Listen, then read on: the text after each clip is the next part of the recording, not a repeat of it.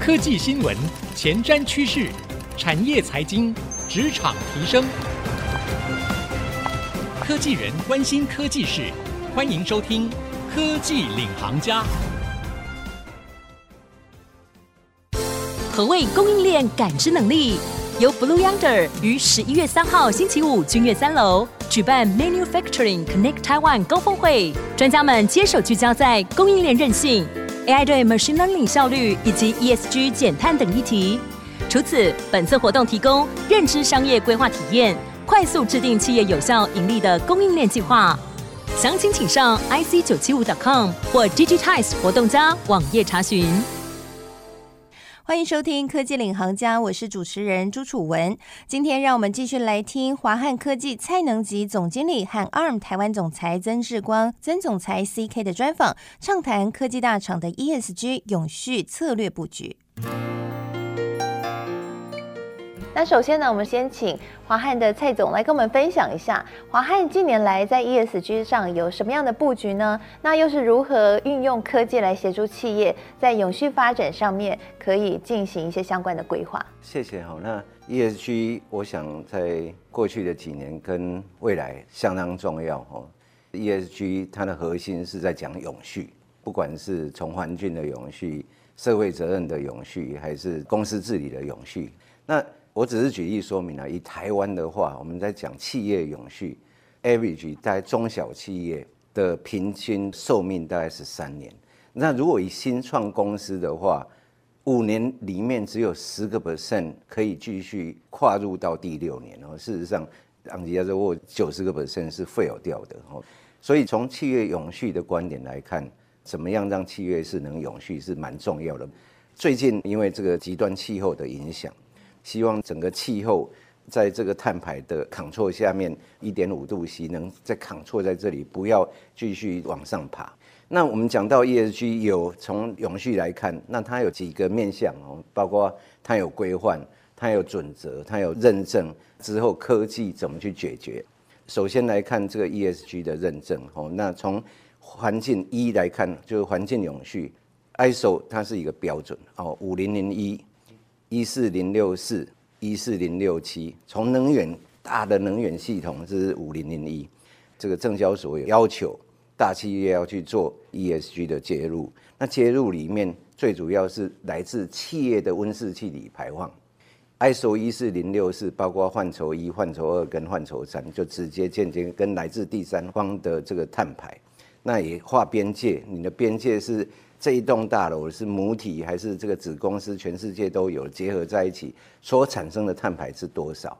要经过第三方认证的。那第二个是 S 的部分哈，我们在过去的疫情时代，像职业安全卫生就很重要，这个是有关于 ISO 四五零零一。另外一个是企业治理的部分，那 ISO 二七零零一的部分。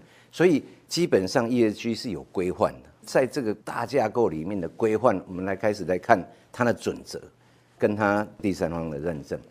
GRI 是全世界这个 ESG 的准则，GRI 是很大的一个 organization，提供一个准则，让全世界的企业能有一个标准。那 GRI 占这个全球，如果用 ESG 永续报告书的话，它全球超过九成是采用 GRI 来做的。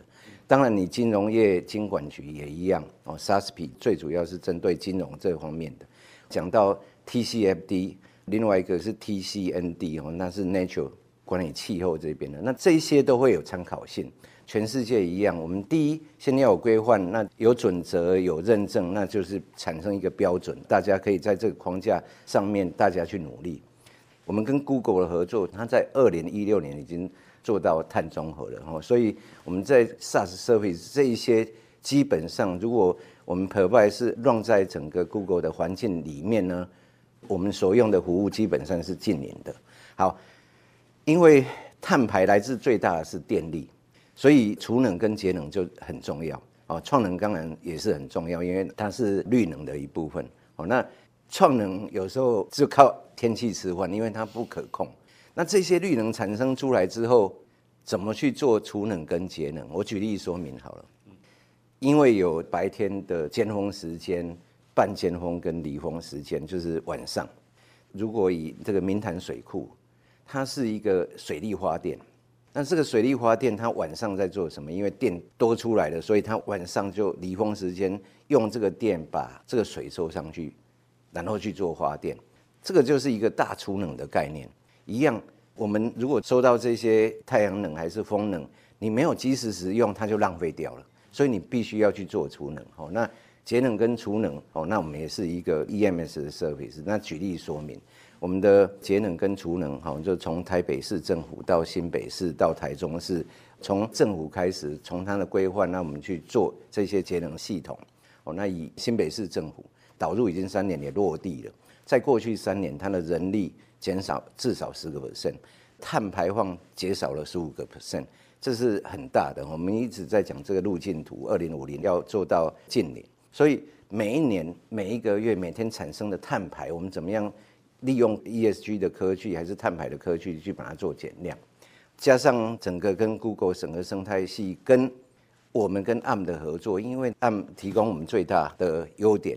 除了我们刚才讲到 security 的这 system ready platform 这一些之外，ARM 的架构大家都很清楚，就是低功耗，在一样的 application 里面产出出来功耗它是最少的，讲白了就是它 power consumption 是最低，产生最大的效能，碳排就最少。这个是我们从地端到云端结合之后，慢慢变成一个方案型的 solution 提供给大众使用，从这个政府啊民间。整个是我们华汉 ESG 的布局，谢谢。谢谢蔡总的分享，非常的完整，也看得出来华汉在 ESG 上面非常的积极布局。那其中重要的合作伙伴就是 ARM 了，所以接下来是不是请 CK 跟我们分享一下 ARM 近年来在 ESG 也投入非常多，那目前的规划和策略会是什么呢？好，ESG 是一个很大的 topic 了。刚才其实 Nelson 也是说了很多关于 E、关于 S 跟 G，他们在整体的规划，从企业面、从政府面，我想这边非常好。我这边花一点时间在环境这部分哈。当然，如果以 ARM 来说，我们全球员工数大不到六千人，而我们也没工厂，所以当然我们要在二零三零年去达到碳排，当然相对于像华汉这样的企业来讲是比较容易一点。所以当我们的时程是拉的比你们早一些。但是呢，如果我们从一个全球的预测来说，其实我在这边讲一个坏消息，还有一个好消息。坏消息就是说，目前预测，如果我们还是持续这样的一个排放，目前一个碳足迹这样的一个碳量的话，我们在二零三零年整体的地球暖化会提高一点五度 C。那提高一点五度 C。会对整体人类有重大重大影响，因为包括野火、包括旱灾、水灾这样的一个状况会越来越频繁，这是坏消息。好消息是在最近，我们透过 James Hopper 这个望远镜去侦测到，在距离地球一百二十四光年的地方，有一颗行星叫做 K2 Dash 十八 A，它可能有生命的现象，所以。如果我们在未来无法去抑制我们碳排放的话，我们可能全体人类要移到这个 K2 带十八 A 的这个地方啊。那 ARM 是一家科技公司，当然我们也希望能够利用科技来减少这个碳的排放。因此，我们跟一家英国的一个组织叫做 Carbon Thirteen 来合作。Carbon Thirteen 呢，它就是一个组织，去让这些针对于地球暖化想要去改善的这些科技人士来 support 他们，从技术、从资金。那 ARM 当然，我们也是从这方面来协助，在 Carbon Thirteen 这个组织之下的这些 founder 来让他们去把科技实现哈。一家叫做 Samudra。它是一家机器人和这个人工智慧的公司，它的策略、它的愿景就是，它希望能够去把目前海藻的这个养殖去扩大一千倍。那为什么是海藻？因为海藻可以 capture 比树木更多五十倍的碳，所以能够利用海藻，希望能够把更多的这个碳中和。那他们怎么做呢？他们 build 了一堆的这个 sensor 跟 camera。这个 robot 它可以去检测在这个海藻或海水里面这个病原体，检查这个海水的养分以及酸度的这个水平，来报告这个生物量增长的状况，可以大量的降低这个 monitor 跟工作量啊，让海藻这个养殖场能够以最少的 labor 来进行，不管是游船的这个监测以及发挥这样的一个潜力，然后提供了一个具有多种商业用途的这个产品价值，可能是把海藻当做食品啊、肥料啊、药品啊包装，更别提说它能够协助我们碳中和。哇！所以我们跟 Carbon Thirteen 的合作，我们看到许多领域的这个技术创新能够。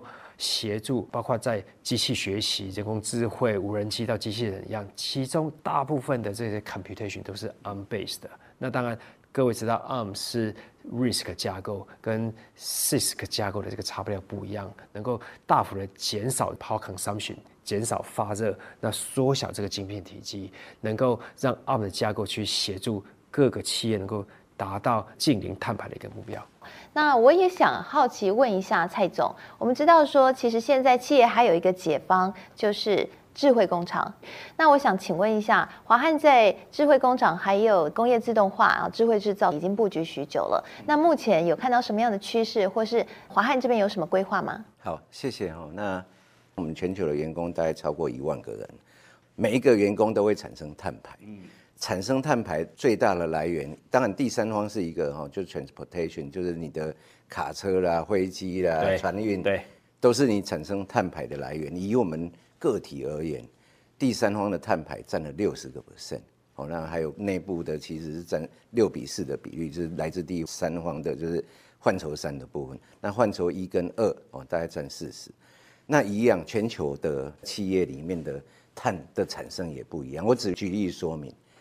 我们在大陆的工厂，去年跟前年已经达到百分之五十适用绿能，等于是碳中和。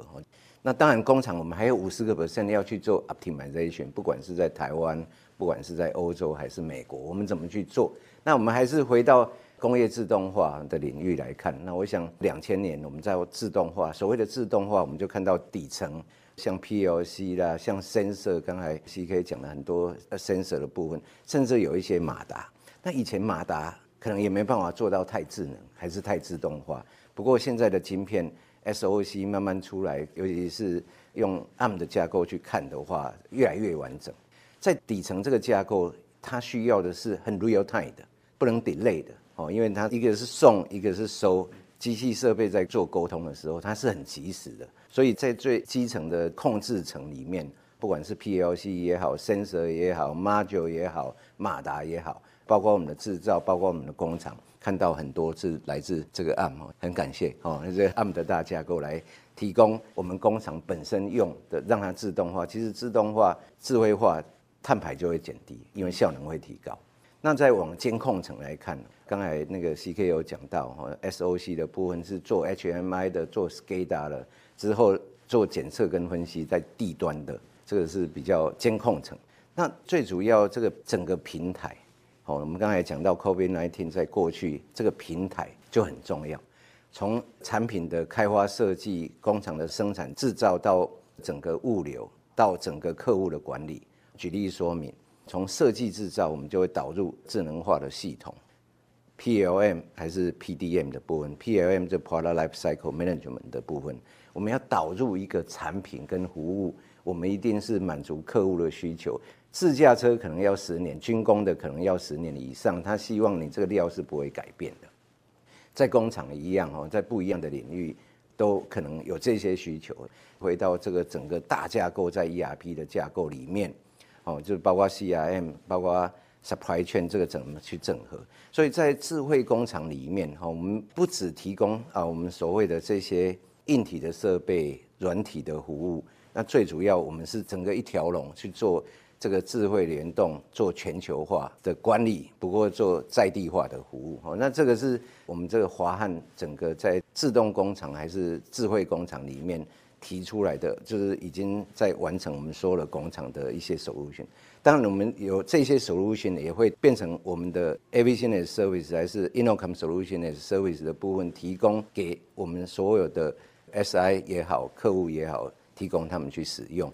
那希望以我们自己工厂的这个经验，也可以优化他们整个工厂，让它更自动化、更智能化。哈，谢谢，谢谢，谢谢蔡总的分享。那我想请教一下 CK 对于智慧制造整体市场趋势的看法呢？其实刚刚 Nelson 讲的很好啊，从我的观点来看，其实跟他是完全相符的。因为基本上在智慧制造，你必须是一个管理平台。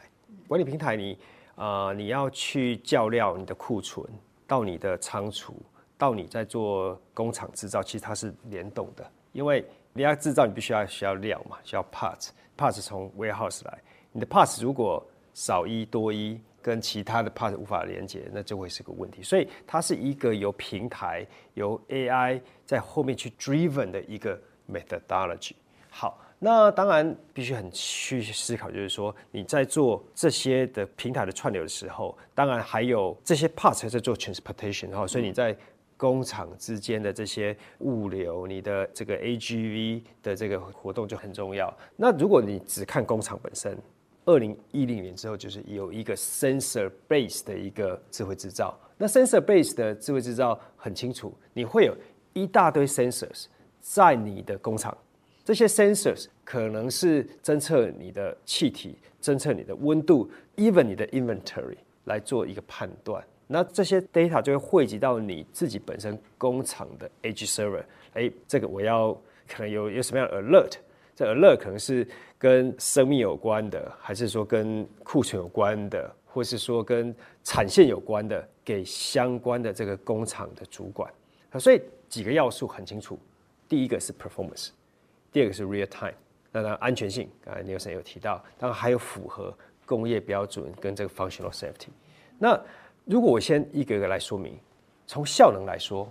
过去很多人对于 ARM 的 perception，哎，ARM 非常低功耗，但是在效能上是不是能够达到智慧制造的这个需求呢？以我们跟联发科技合作的这个 Genio 智慧物联网的平台为例子，它是一个很好的 example。为什么？它在 CPU 的规划有高阶的这 Cortex A 的 A 七八的 CPU，能够处理复杂的计算，在 Power Efficient 的这个 CPU 有 Cortex A 五五，但能够做。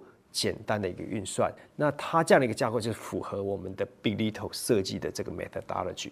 那在 GPU 的部分，我想在在工厂很多的关于多媒体的需求，不管是要显示做各式各样的 rendering，那它需要高效能的 GPU。那它里面也整合了我们 Mali G57 的 GPU。当然，相对于市面上其他产品，Genio 一二零零这个单晶片，它具有很好的一个能源能效的公式，能够使工业应用的这个机构的跟散热设计大幅能够降低成本，而且能够将 AI 整合在他们的 SOC 里面，所以这也符合我刚才讲的，在一个平台必须要有 AI 的一个判断哈。所以这几个例子跟各位说明，我们在智慧制造里面。的这个 vision，那当然这个只是其中一环。那我刚刚也提到，即时这 real time 非常重要，因为你必须把这些讯息送上来做一个 real time 的判断。当然还有这些符合公规的产品，我们的 ARM Safety Ready，它就是符合在这智慧制造里面公规的一个 certification。是。那最后呢，我想要请教一下两位。我们看到最近大环境可以说是变动不断，不知道两位对于产业的发展前景有什么看法？同时呢，又有什么期许？首先请教蔡总。谢谢哈。那我们还是回到我们之前讲的哦，从企业永续，从公司比较长远的远景跟愿景，到我们定的这个 mission statement，到我们的策略，其实它是一条龙的。如果比较长远去看，当然我们还是讲到永续。那企业一样，我们是科技公司，从技术我们怎么样去持续的去加强跟补强？因为工业电脑还是这个 Industrial IoT 这个市场的应用是很零碎的市场。嗯，不过它是很 mission critical 的。对，好，我刚才讲的说自驾车这是有安全性的。刚才 CK 讲的 functional safety，我们这样举例说明好了。台湾可能比较少，不过如果在欧美，一个农场是很大，它所有的自动化，它那一台机器是农耕机，可能就在很大这个场域里面去运作。对，它是接卫星的。不过 functional safety 一样，在自驾车里面，还是在农场里面，在这个 off-road 的 vehicle 里面，哦，我们的客户还是我们的 partner 也跟我们分享。这是会有生命安全的，这是会压死人的。我们说挖土机也好像这一些，变成说这些科技然后从设计我们所有的 device 里面，其实对华汉而言，我们在这个 retail，你们每天看到的像 POS 机啦，呃，self checkout 就是自助结账机啊，基本上这个我们全球的市占率超过一半以上。那如果说 lottery 的话，我们全球市占率超过六十三个 percent，这些都跟什么有关系？钱有关系。这一些每天跟你的 safety 都有关系，因为是各自的问题，所以你 camera 接进来，那 camera 是多 smart。在疫情时代，就包括我们是配合 Logitech、配合 Microsoft 的跟 Zoom 的 solution，我们是做硬体跟软体的结合，里面很多都是 ARM 的。因为只是举例说明了哈，那。这个 camera cue 进来，谁在讲话，他就跟着人跑，跟着声音跑。这个很多都是 AI behind the scene，就是跟着 ARM 的大架构。所以，我个人认为啦，以我们现在的产品跟服务用 ARM 的架构，基本上如果以这个数量而言，应该超过七成。这个还有其他的 solution 是绑在一起的哦。所以从大架构来看哦，我们希望我们的永续四大转型。数位转型，因为量体七十个 percent 是来自 AM，所以我们跟 AM 的结合会越来越紧密。有了数位转型，才回到来 AI，因为有你有 data 才回到 AI。好，那刚才又谈到整个能源的管理，好，再讲到 ESG 的部分，那讲到治安的部分，这是我们四大转型。那再看到技术跟产品跟我们策略伙伴，因为这个市场太零碎，所以伙伴会很多。这个 ecosystem 怎么展开不一样的应用？不管从这个技术，我们希望它是标准模组平台化。刚才 CK 讲的，在开发五六年的过程，我们怎么去缩短它的时间，是更标准的，是一个模组的，是一个平台化的。在通信协定，它是变成一个智慧化的。我们再回到地端也好，云端也好的 database 的 APP 跟 API，它怎么样去串接，变成 cloud ready 哦，不管是地端的 cloud 还是云端的，我们叫混合云。还是这分散云，就是 distribute cloud，我们是跟着 Google 合作的 Ansos server 是加在地端，不过同时你要用云端的 service 都可以用的。那产品一样，我们还是回到 IPC、IoT 跟整个 AIoT 的 solution，加上 Edge 跟 Cloud Computing 整合，哈，就是从技术跟产品，那最后的服务，我们希望 solution base 更接近市场，让客户的满意度更高。我们去创造价值，同时也替我们的客户创造价值，好，那一样替我们的这个上游也创造价值。所以长远来看的话，我们希望在这三五年，我们的四大转型是成功的，对股东、对员工、对所有我们的 partner 上下游是有感的。那是我的说明，谢谢。那最后呢，我想请教一下 CK，对于产业未来的趋势有什么样的观点，同时有什么期许呢？好，谢谢楚文哦。我认为朝向数位转型过程当中哦，针对这个智慧制造跟联网的应用，企业会更加重视如何去 maintain 这物联网的安全。好，那当然在朝向近零碳排的过程当中，可能会在能源，不管是创造能源、储存哦，那智慧电网等等都有安全的需求。因此，对于安全的架构的这个设计需求，也会再更进一层。不管是从系统面、软体面，或是在硬体或是晶片面，我想这是很确定的。ARM 长期以来就是跟台湾的伙伴在智慧制造、工业化跟 Smart City 上都有很紧密的合作。我在这边举几个例子哦，像是我们的伙伴新唐科技，它是采用基于 Cortex A 三五的一个产品，它是 MA 三五 D One，它应用在智慧工厂里面的，像是 Gateway 或是 HMI 或是电动车的充电桩。那在智慧城市中的这些绿能啊，新唐有很多的一个琢磨，包括。储能、电源管理，像是马达应用等等等。如果针对物联网应用就很多了。它针对这个 Cortex M 二三的产品，它能够针对端到端有 secure 的一个 MCU 的 operation 哦。那我再提另外一个我们 SOC 的 partner 是奇景光电，它的产品叫做 Wise I Two，它基于 ARM Cortex M 五五。跟 Ethos U 五五的超低功耗的 AI 嵌入式的 ASIC 平台，刚才我有提到，在 M 五五，它在在设计上，它采用了我们 Helium 的 technology，它会有 M 系列的这个 Vector Extension，在向量运作的 AI 的这个功能。那它适用于像是电池供电的 Edge 的装置，可以用在工厂，不管是 Keyword 的 SPA 点，或是做一些可能是 Anomaly 的这个 Detection 等等等。都是非常的好用哦。那刚刚也提到智慧农业，好像这一类的都是非常好的应用场景啊。那当然，我们的应用相当多，不是只有这两家，我是举这两家为例哦。那我认为台湾的工业电脑产业在国际上一直居于这个领导的地位啊。未来随着物联网的发展，带给产业更多的机会。ARM 身为全球晶片架构领导厂商，我们会持续投入研发资源，投入这个行销资源，来协助我们的伙伴开发更好的产品跟应用给这个产业。一年一度的 ARM Tech Symposia 将到来，十一月一号在台北万豪，十一月二号在新竹国宾，欢迎所有 ARM 的伙伴立即扫描 QR code，马上报名，谢谢。非常谢谢 CK 的分享，也非常谢谢蔡总刚刚精彩的分享。我是主持人楚文，我们下次再会喽。